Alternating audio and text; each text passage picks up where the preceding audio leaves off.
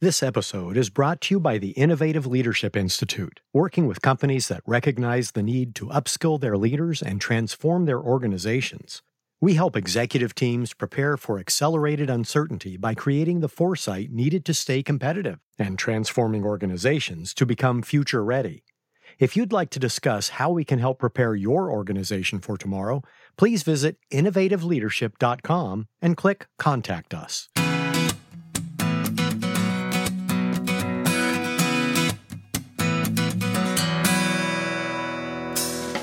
I'm Maureen Metcalf, your host for Innovating Leadership Co Creating Our Future. I'm also the founder and CEO of the Innovative Leadership Institute. Today, we welcome Dr. Karen Tilstra. Karen, your insights on creativity and innovation in the workplace will help our listeners be future ready. So, thank you for joining us. Oh, I'm very happy to be here. Thank you for asking.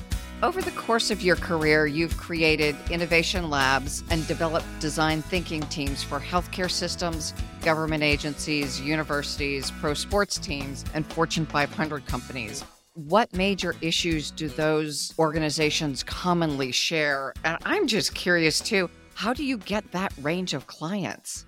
Yeah, that's a very interesting question because I, over the years, have been very inspired how everybody wants to innovate. So, some of the themes I've noticed is every one of those organizations you mentioned have good people people who want to learn, people who want their organizations to succeed, people that are just open usually. And another common theme, it took me a while to piece this together, but every single organization wants innovation. The leaders want it, they call, we get set up, and then fear sets in. Oh, we can't do that. Oh, the hierarchy or that's not how we normally do things. And so I think one of the biggest things, along with fear, is very tied to business as usual. And so I started saying innovation needs to be our business as usual. If you want your company to be innovative, stay relevant, stay ahead of disruption, you have to make innovation your business as usual. But that's hard.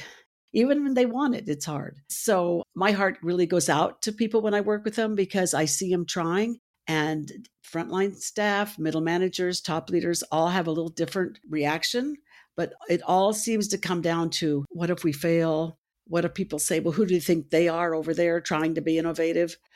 So I've just noticed that theme through every place I've worked. We talk about leadership specifically, so that's our area of focus, taking on the mind of the scientist especially if you have to live with the implications of the thing you've done. Yeah. So we make a decision and it seems like we feel like it's forever.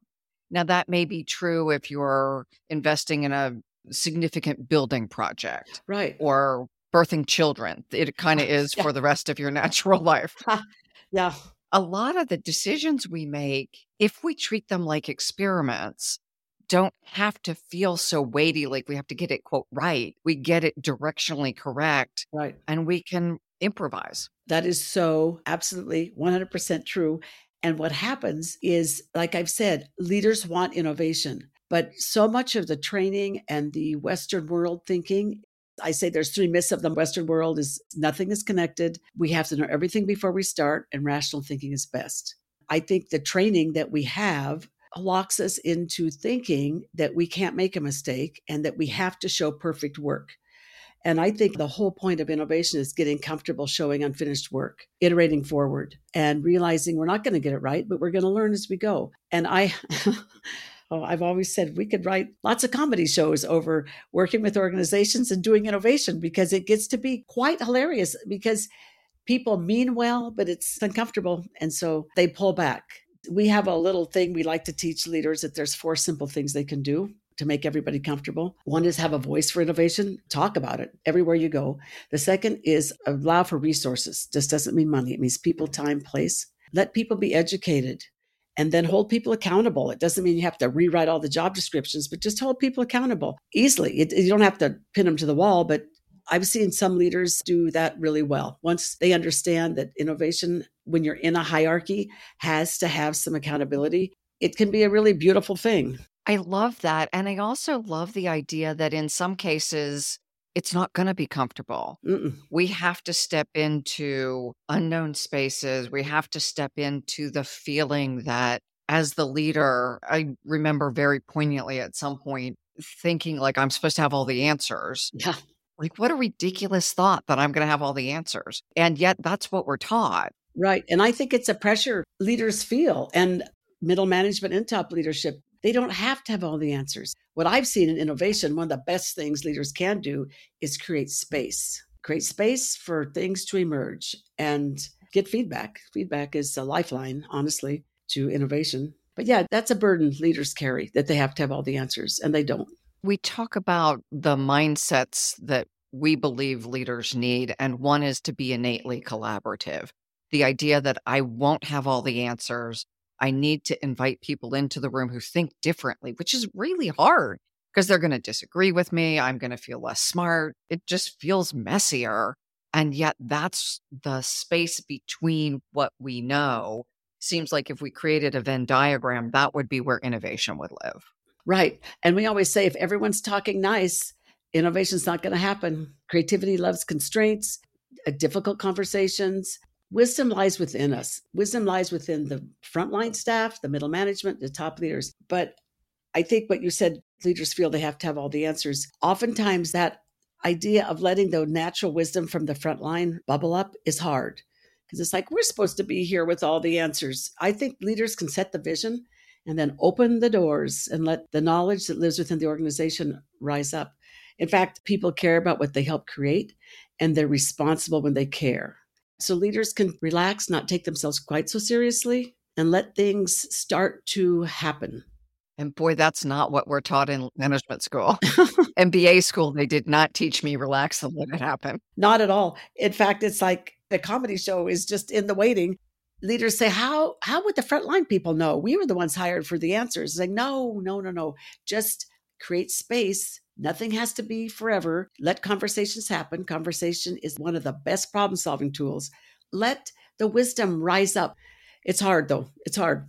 It goes against the hierarchy. Years ago, I used to teach the total quality management techniques early in my consulting career. And that idea that you work with the team who can solve the problem. Yeah. So one of my teams was clearing right of ways for a power company. Well, certainly the guys out on the equipment clearing the right of ways have to have a voice. Yeah. Because one of the team members from the central office had never even been on a right of way, had never been on the equipment. Oh. like there's just no way that gentleman would have had better solutions than the people actually doing the work. That's what I keep saying. People are good. They're doing the best they can. People operate at the top of their skills and they're doing the best they can. But I see that all the time. People could come into our labs or different teams we're working with from the top or from people that had never been on the front line we know what we need to do. We say, wait, hold on, hold on.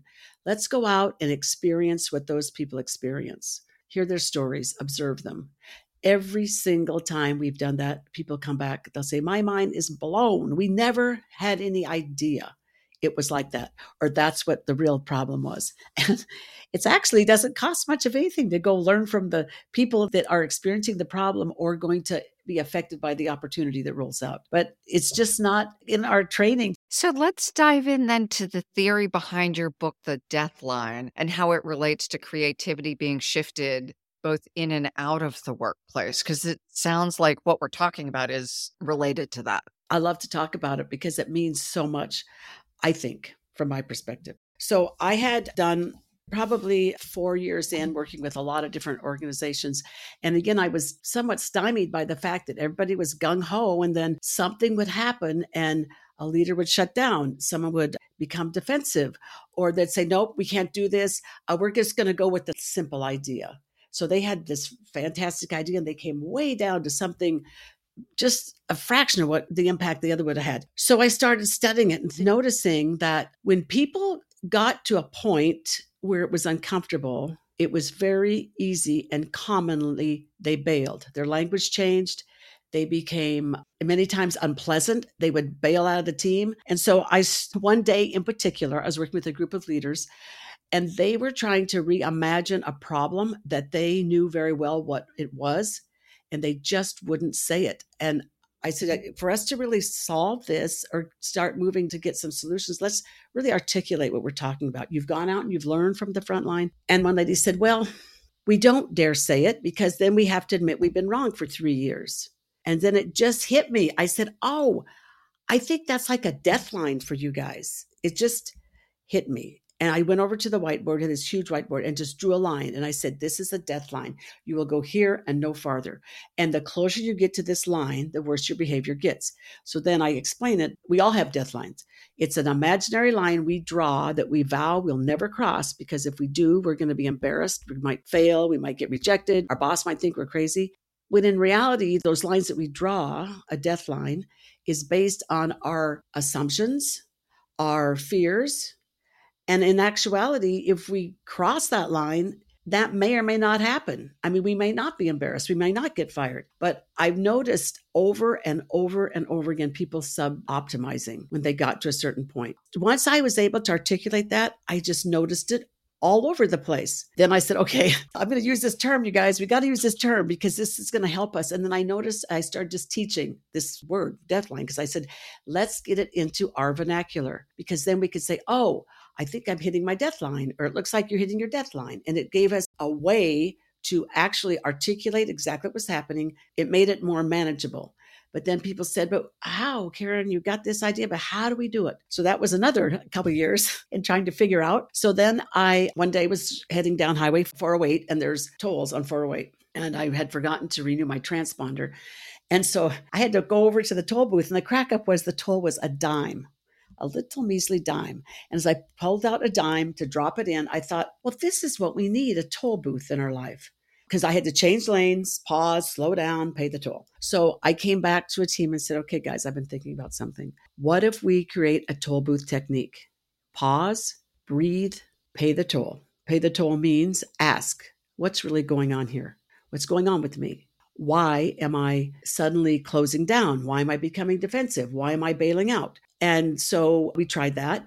And then I started noticing there were four things that people could do to really help them once they had paused and breathed and identified, okay, my deathline's activated or your deathline's activated. There were four things. I call them the ACE words, not childhood trauma ACE, but space, grace, pace, and place. So space means I need new headspace. Grace means providing grace to people. Pace means what pace do I need? Because I noticed everything we were doing was at top speed. It's like, whoa, sometimes we just got to slow down. And place, I started noticing putting people in different places changed the conversation. What I loved about the ACE, the ACE words, I realized ACE could stand for always create engagement. So when you are feeling like you have hit a death line, your death line, maybe it is, I can never be embarrassed in front of my team. And you feel that might be happening and you then pull back, pause, breathe, and ask, what's really going on? Do I need new headspace? Do I need to give grace? Do I need a different pace? Do I need to be in a different place? You don't need all four. You could do one. Maybe sometimes all four come in handy. But then once I started teaching that, I noticed people started using that language and things got better in the teams. These are innovation teams. They were able to move forward because we're bringing people in and training them in innovation as they're working.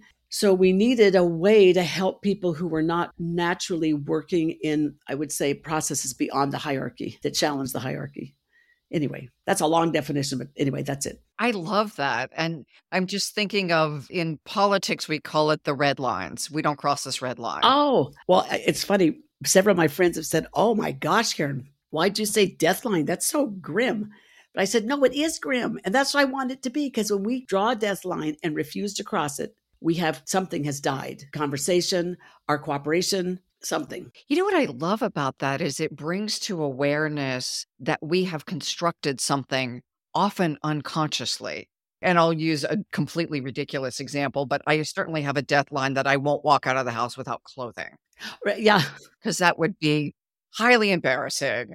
Right. We have some of these that are probably self protective. I'm glad you brought that up. In the book, just kind of eh, allude to there's physical death lines, like stepping out of a plane without a parachute. Okay, we know what's going to happen. I use the example of because someone told me they did this as a little trial getting into an elevator and standing so close to somebody that your hips touch, your shoulders touch, and you don't know them. That'd be like walking out of the house without clothes on. People are going to say, well, this person's creepy. Why are they standing so close to me? Okay, those are societal death lines or physical death lines that we know what's going to happen. There's no question the outcome. But the um, personal deathlines, we don't know the outcome. We just think we know the outcome. And that's what I love the idea of self awareness, then, and we construct them. Right. To your point, it's not like a speed limit that's posted on the side of the road. Yeah. It's that I create my own line, and my line is probably not the same line as other people in the meeting. And yet I will expect them to act with urgency around the things that scare me. Exactly. This last winter, after the book came out, I was teaching a group of people for a county. We had already built the lab, and then they wanted a whole nother cohort going in, knowing how to work in the lab. And so I said, My book just came out, let's use it. And two of the ladies in particular really resonated with the book. And one of our sessions, she came in and she said, Karen, I have to tell you, I hadn't mentioned before that I'd gotten promoted within my team. And I was so excited about it. And I felt like, wow, people are going to love this. They're going to support me. And she said they didn't.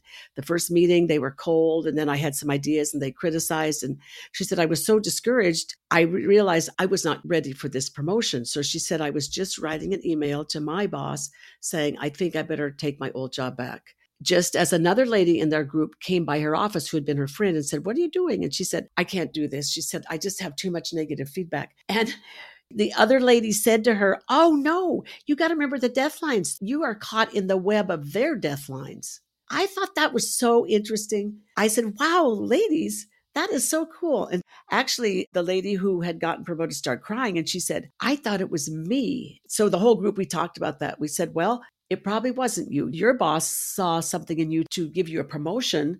It was your team's problem that they couldn't handle it. So their deathlines got activated. I love that, caught in the web of other people's deathlines. So that's a whole nother level. She decides to stay in the promoted role. How does she engage with her team to explore their deathlines? And maybe she exposes her own as well. So we talked about that. We were teaching at that point conversation is still the best problem solving tool. And I really believe that when we have a team and there's a problem and we put everything we can on their shoulders and not take the problem away from them, that if she could go in and say, I'd love to hear from you. It seems like everyone's not happy about this. Let's talk. And I didn't know she'd be willing to do that, but she kind of practiced said, I want to hear from you. What do you want from me? How can I support you? And it was interesting. They did actually respond to her.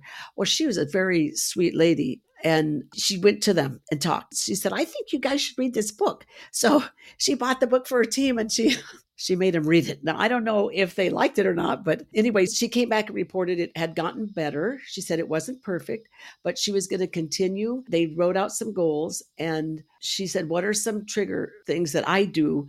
That you guys don't like, and let's just talk. She had gotten really, really honest and transparent, which is the key to innovation just like forgiveness is a core to innovation. And I said to her, I think you have to have a forgiving heart towards them, just like they need a forgiving heart towards you. That takes time. I've been amazed when you talk to people, let them have a voice, things begin to happen. Movement happens. And that's what we always want is movement. So you just talked about forgiveness, you've talked about grace, you've talked about communication. What would a more productive, more fulfilling professional landscape look like and how do you hope leaders evolve to move into that innovative, generative future? Oh, that is a nice question. One of my team thought this up. I, I, have to give him credit, Richard. He said, you know, if every leader could just have this mantra, knowing your death line is your lifeline. And I said, oh, that's awesome, Richard. It's true. And I think that's part of it is knowing who we are. I think that if we could give leaders a break, I think there's a lot of pressure on leaders that they have to be perfect, they have to have all the answers. And so, one thing I've said is let's take the work seriously, but let's not take ourselves so seriously. Let's give everyone room to grow, to learn through their mistakes.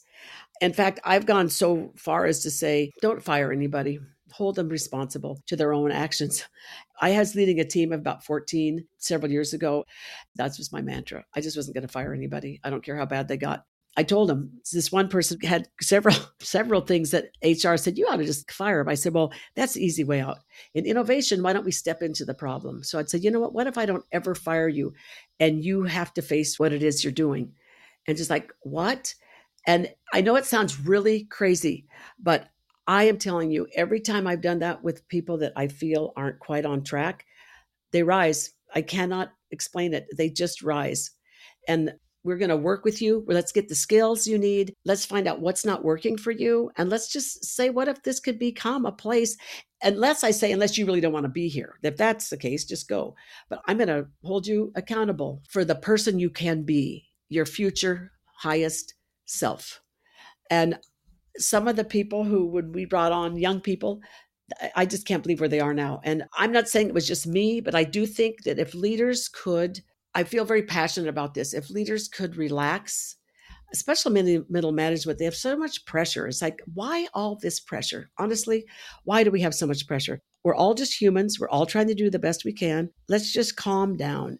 I know that sounds very ethereal or very like off in la la land, but I have seen big companies when the leaders take the work seriously, but not themselves so seriously, they open a pathway for innovation to happen which we could talk forever about how that works, and give room for people to have a voice, to be visible, to rise, to matter.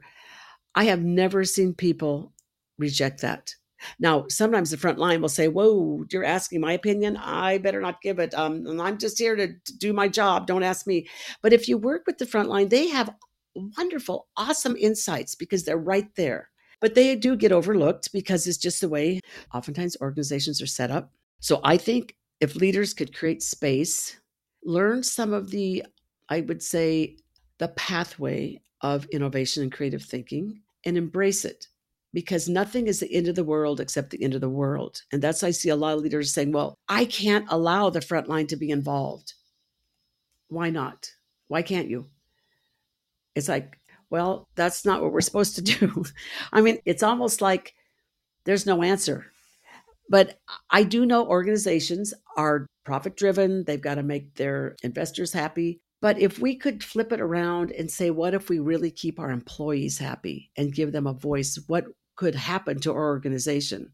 There's a lot we could say about that, but helping people become competent and develop competencies in innovative practice and creative thinking is one of the best forms of leadership. In fact, I'll say this after putting this book out and really uh, working with the idea, I think you could teach the best leaders, they could come out the best leadership program, but if they don't understand about death lines, nothing is going to really matter. An area where our work significantly overlaps is the idea of self awareness. If something's happening inside of me and I'm not aware of it, it owns me. Exactly. If I'm tense and frustrated with something, a conversation I've had, I will carry that into the next meeting if I'm not aware enough that I have to process it before walking in, then I dump that on my colleagues. Exactly. And deathlines are so much below our conscious level. And actually, one thing about deathlines is we think they keep us safe. Actually, we kind of like them. We kind of treasure them because they keep us safe. But in reality, they keep us sub optimized. They hurt our potential. You know, there's one thing we used to do when we were running uh, one large healthcare organization where we had a lot of projects and I had facilitators coming in and out of different projects. So we called it our threshold passage. So we would say, when you walk through the threshold of the next group you're meeting, just imagine there's a fan blowing and all that blew off of you. Enter in new and we actually practiced it.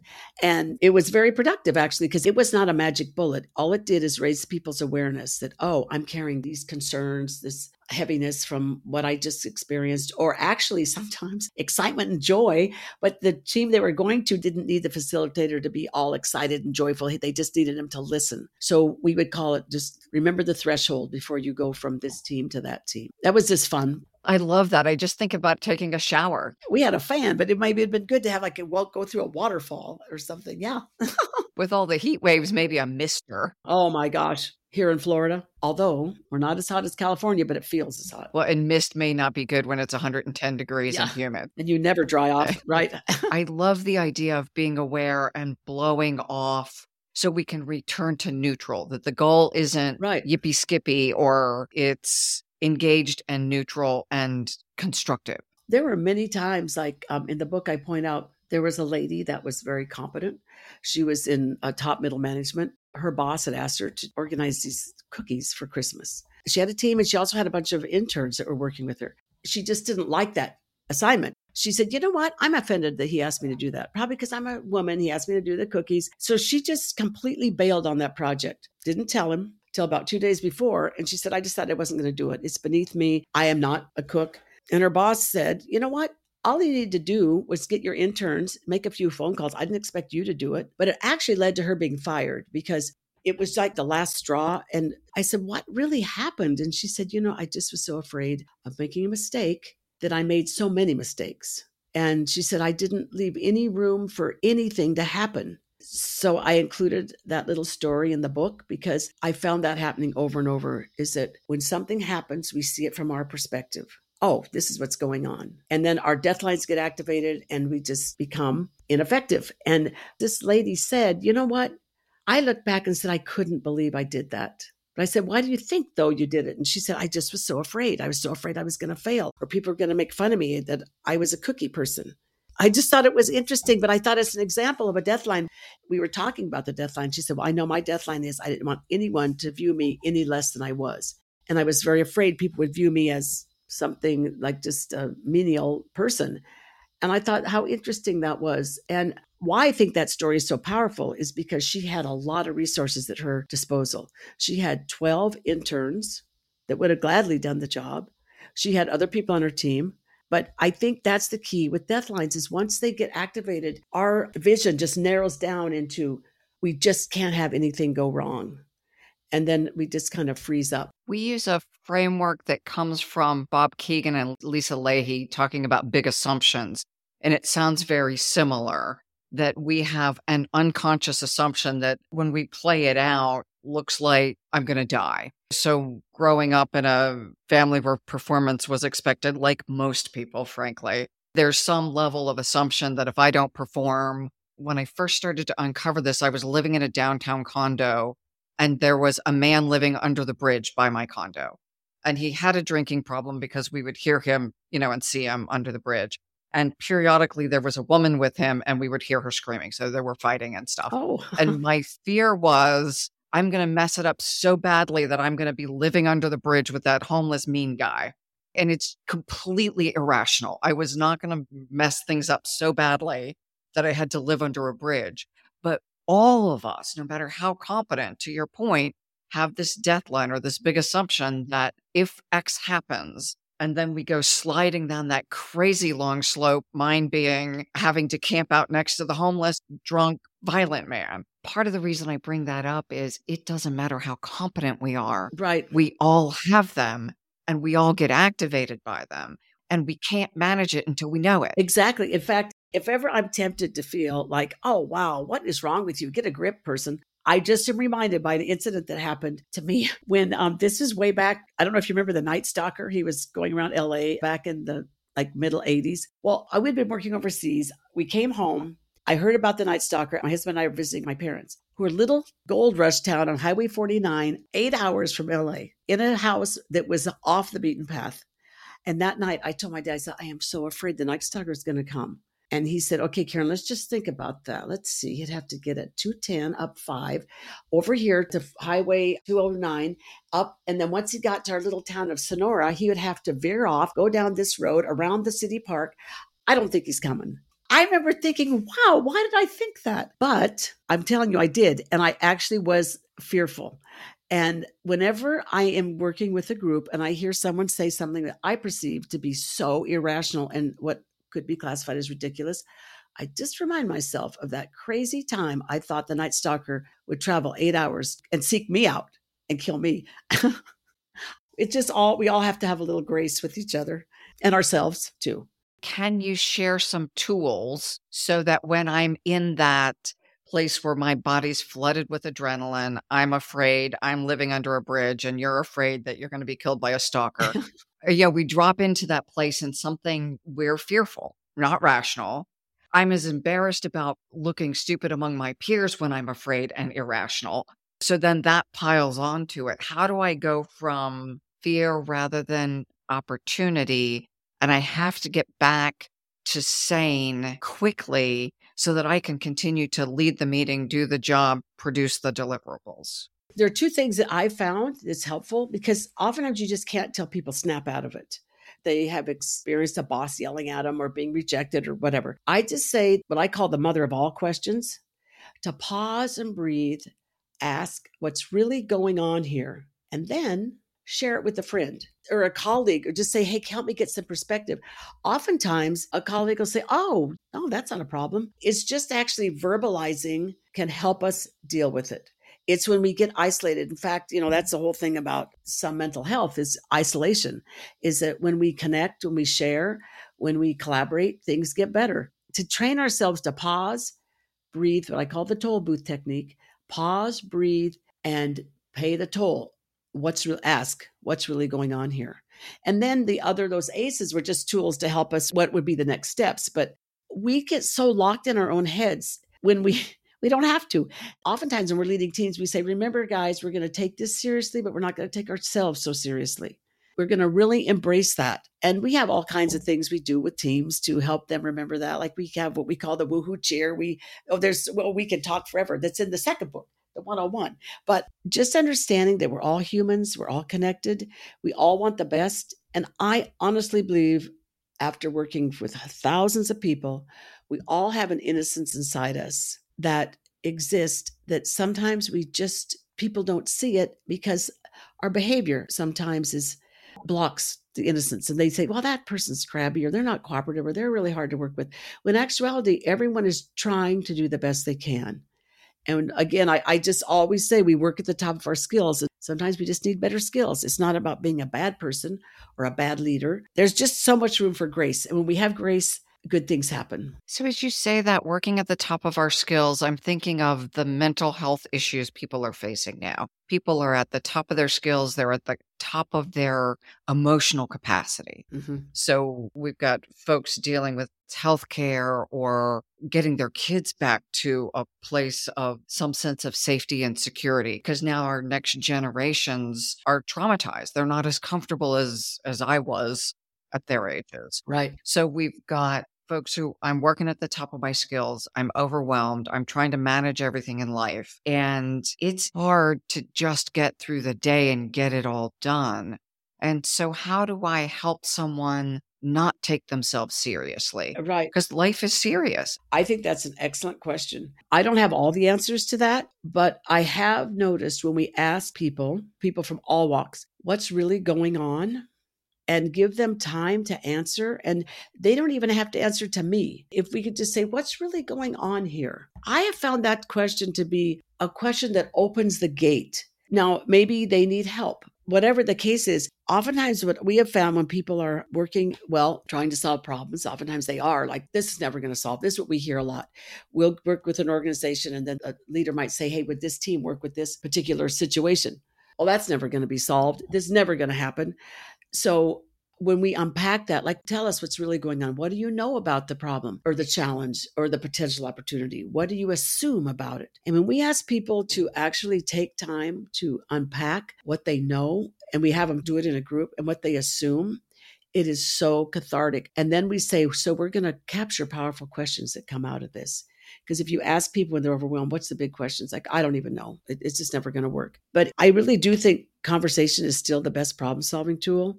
And when you give people room to be real, to be transparent, that failure is part of living and we can learn from failures and that we can iterate our way forward. We don't have to have all the answers right now. We could come up with a prototype of a solution and try it. If it works, great. If it doesn't, what we learn from it? We can seek feedback from people. These are all things that somehow in our Western world we have not captured enough. I've heard one of my professors in my doctoral program say the problem with prototyping is we just don't do it enough and we just save it for the people in GM who are making cars. But prototyping could be simply a mother that's overwhelmed with coming home and cooking after working all day, and maybe she's a single mother. Well, what are some other ways we could try that don't sit all on her shoulders? Because oftentimes, what we found, and again, I'm not saying I have all the answers by any means, but we have found when people could just whoever they're working with, let's just sit down and talk. What are some other solutions? They don't have to be perfect. So, say a mother and her children, that'd be a group. The mother takes all the responsibility on her shoulders. I feel like if you really want things to work, you have to put responsibility on other people's shoulders too. You might see people say, well, yeah, we know that. Mm-hmm. But in practice, we forget it. And then we say, sit down with the children. How might we work this out, kids? I'm working all day. I come home. I can't handle all the meals surprising what children will come up with or teenagers. I'm not saying it's a perfect, that's just an example of how we start conversations. I think problems get solved, people start feeling more engaged, less stress when space is created. We don't have to be perfect, but we think we do. I love that. I one of the questions I use and I'm engaged with a conversation with a client right now. What would happen if you removed this barrier? What would these relationships look like? So first of all, I'm introverted there are people who would prefer to write that to me rather than speak it. Yeah. It gives them a chance to think. And what I'm seeing with this one client is he's saying, I've not given voice to this yet. Oh. So I've not said to anyone, I haven't given myself time to look inside and feel the feelings. Yeah. And I'm going to write it down. And it's been fascinating to see this gentleman process what's happening inside through his writing and fairly quickly is starting to take action. Awesome. So was it your idea to have him write something? It was. Awesome. You didn't know if it was going to work. You threw out an idea. Did he want to engage with it? Because you created a way to move. When we get stuck, overwhelmed, ready just to say, this is too much, we don't have ways to move because we think this has to be this way. Well, maybe it does, maybe it doesn't. That's an awesome example that you created. You threw an idea out. So you put an idea, let's iterate it, let's prototype it, let's see if it works. And it did work. That's awesome. But if it didn't work, you would have then had a way to converse. Okay, what are some other things we could do? Now the conversation's going. I love that.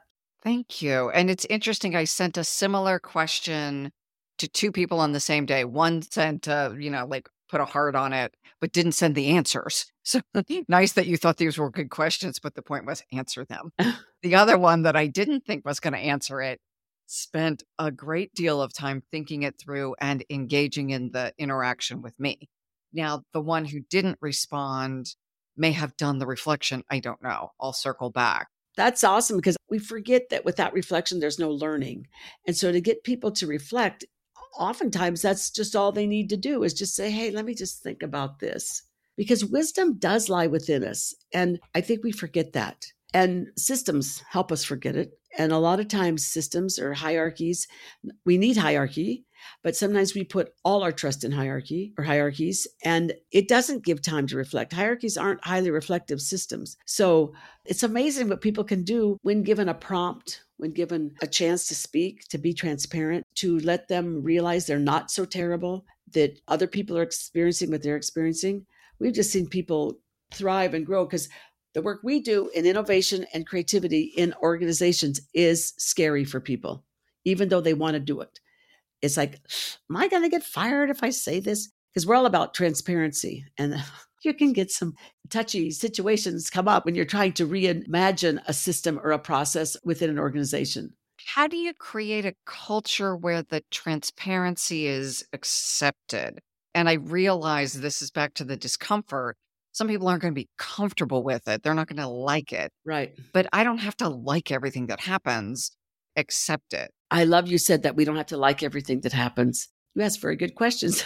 How to create a culture that supports creativity and innovation. Creativity and innovation always well, if they're really pure, they need transparency. What we found, I'm not speaking about teenagers, troubled teenagers, although we've had a lot of teenagers come into our labs and they really get innovation. And they, anyway, when you have a system, what we have found anyway, is some education has to happen first. Innovation and creativity for some of the parts have to happen outside the hierarchy. Communication and transparency has to be more than the hierarchy allows. Working with leaders, giving people space. That's what I'm talking about. The place, the place matters. Put get them out of the conference rooms, get them out of their regular rooms where they have their department meetings. Put them in a room or a space where they feel more comfortable. Set some expectations. We have all kinds of things, but like let's have a transparent conversation. And oftentimes we find starting with like a what do you know and what do you assume? It's pretty like oh. Well, I had the same assumption, or I remember one time we were doing that. we were doctors and nurses, and one nurse said, Well, one, one thing we do know is all doctors hate nurses. And one doctor said, Well, I'm married to one, so I don't hate that nurse. People just have a chance to talk. I think it starts with conversation, creating space for conversation to happen, giving people permission and holding them responsible. I personally think if you're talking about an organization, the facilitators uh, can hold that space So, what I call, we've created what we say lifeguard facilitation. And when we were starting one of the labs, my son was a lifeguard down at the YMCA. And I was down there one day and I noticed he sat up in his chair. He just kept people safe. Someone was dunking, he blew the whistle. Someone was running, hey, slow down. And I thought, what if we did facilitation that way? And we told people, we want to talk about this. Here's some of our prompts. And we're going to do what we call lifeguard facilitation. If somebody is hijacking, and we would one thing we found is when we explained hijacking can be loud or silent, and a silent hijacker is just as powerful as a very bully style hijacker. People actually fell in line. And when we said, we haven't heard from everybody. What, what what would you like to say? Or we use different ways, but to give people space, give them permission, and have them be responsible. I'm talking about adults. There's different ways, like with children. Children usually don't have a problem unless they've been traumatized at some level when we're trying to create a space that people can be transparent, we talk about permission and responsibility. We usually have a top leader come in and say we would like to have an honest conversation. And then we also have this hat we call the dang sure hat. We originally called it the damn sure hat, but one of the people didn't really like that. So we said, okay, we'll call it the dang sure hat. And we actually introduced it and said, when the person who wants to be the dang sure monitor, and when someone's hijacking, they would just raise their hand and say, I think there's a hijack. Another thing we did, that these are just very overt types of things. But another thing we did is uh, some of the labs we created, we created like a what we called a badge tree and organizations that had badges that signified different levels. And this was not my idea. This was idea from some nurses we work in healthcare system. So when they came in, they hung their badge on the badge tree and they said, This is what we required. I'm checking in. And then we said, you know, it's a overt way to say I'm here. I was amazed how that badge tree worked. Again, we gave people permission and then we had them be responsible. Actually, that badge tree became kind of well known, and people would come around and say, What is this badge tree? And people started to copy it in different ways. I thought that was cool. But people need permission many times to be able to speak, but then the responsibility factor has to be there. That means we're all responsible to hear, to listen. We might not know exactly how to respond, but we can listen. And then we just have so many different times we have had to bring people together and talk about difficult things. And I'm like, whoa, is this going to work? And we kind of hold our breath, but we said, no, we, and we had to do it. We had to be true to our own process, even if it was scary, like have a, some really powerful top leaders and frontline people who are very afraid we also had to train frontline people. We oftentimes had that come ahead of time and say, you're going to feel uncomfortable because there's going to be some big leaders in here, but they want to hear from you. And we had to make them feel safe. At the same time, we had to do some training with the top leaders that they didn't have to come in and bombard everybody or they didn't have to just not join in. That was a big thing we found with a lot of top leaders. I'll just sit here not say anything. Uh, no, if you're here, you got to say something because if you're here not saying anything, you're going to traumatize the group it's really exciting to see. People want to participate, they want to engage, they want to have a voice, they want to matter. Oftentimes, systems give them no way to do that. That's how we can create the systems. When you mentioned the badge tree, it reminds me I worked with an Air Force missile organization, and the senior executive of that organization was the best I've seen at joining the group, kicking it off. So he's not silent and just sitting there checked out. And with his check in, he would basically say, I want to hear what you have to say, and then I'll share my point of view. So it was clear he wasn't disengaged, but he wanted to give everyone the opportunity to have a voice. That's awesome. It took a while for people to trust him. Yeah, it does take a while because people are, we are very much oriented towards understanding how hierarchies work. Again, we mm. need certain hierarchies but if we're going to be innovative and really be learning organizations, we have to understand when we can work beyond the hierarchy. One thing we did working with a lot of innovation projects that affected leadership, we always had frontline people involved, and sometimes they had to go talk to a leader. And it just got so lost. Oh, well, you got to talk to this assistant manager, and then they've got to talk to the manager, and they've got to talk to the assistant director, and the assistant director, dot, dot, dot, dot, up the line. So we created what we called the meet grinders, not M E A T, but M E E T. And we started teaching meet grinders to the leaders, to people that were all in the that they wouldn't feel offended or like, hey, why that person? They can't just go talk to the leader. They were five minute meetings and we had to get some information from the top leader. So because they were three to five minutes and they could happen walking to one meeting to another. And as different leaders learned about it, and we we tried to train all the leaders in it, it was a non threatening, this is what's happening in our project. We just need some information from you. Can you give it to us? Da-da-da-da. And then back, it worked really well because we really had to think how we could keep the organizations we were helping be innovative when the hierarchy still existed. And they thought of things too. It wasn't just us. I mean, I was amazed what people came up with. It was awesome. As you mentioned that, I think of the ideas of like skunk works versus the run the business, innovate the business. And it's often difficult to both run and innovate using the same people in the same structure. Are your innovation labs pulled out of the hierarchy or do you operate within the hierarchy or is it depends? So we do three things at Creativity Effect. We teach innovation processes and innovation and, and creative thinking processes. We run workshops that are standalone and then we consult. And so if organization calls, like right now we're working with three organizations helping them build what I said innovation initiative, stuck right in the heart of the system where we do big massive educations but these innovation labs point is to create a culture that supports innovation. I use design thinking because design thinking I feel is a very safe, easy to learn, self correcting methodology that doesn't require a lot of ramp up. So, if we're going to have a system wide innovation initiative where everybody is involved and everybody's job has something to do with innovation, even if they're the front desk person, how might they innovate what they're doing? Everything supports the goals and aspirations of the company but it's a way for everyone to be involved and keep the organization learning, agile. Leaders have information from the front line. I've developed this little saying it's not very nice. Some people don't like it, but the closer you get to the top, the farther you are from the truth. And when we tell that to leaders, sometimes they'll say, Oh my gosh, that is so true, but I hate to hear it. And so our innovation labs, you have to have the top leader in, otherwise it's not going to work. They have to support it through what I was saying, their voice, where they talk whenever they can. They hold people accountable. They give resources. It's just not money, it's time, people, and place. And they allow for people to be educated and they embrace it. And it's an awesome process because everyone's supporting the goals and aspirations of the company, the profit driven side, but they have voices. They're able to weigh in. And we've seen employee engagement rise. It's not overnight, but in one setting, it was a 28% employee engagement raise. In fact, I still see people around places we've worked with and then moved on to someone else at a restaurant or something. Oh, Karen, wow, you know, we're still doing this. We're still remembering the things.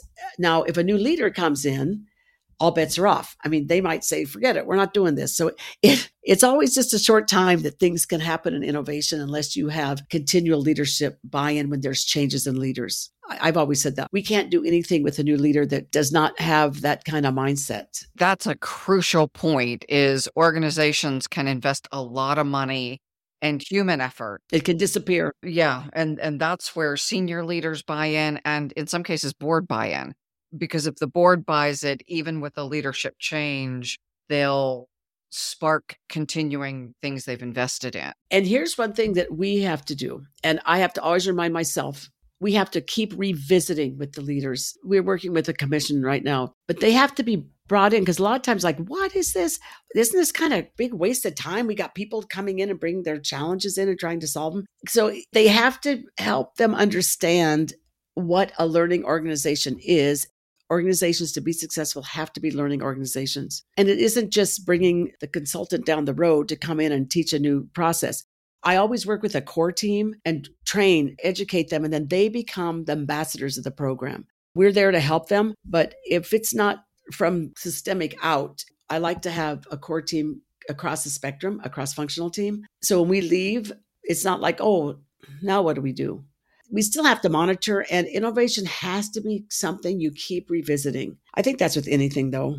But I get so excited and so honored to be working with different people who when they learn about innovative process their competency raises new mindset skills and tools it's just exciting to see what what they're able to do and how they work it in their own jobs. And oftentimes well this is what i've seen. Cultural innovation labs like the ones i'm talking about helps the whole organization stay at the top of their game. It does not threaten top leadership.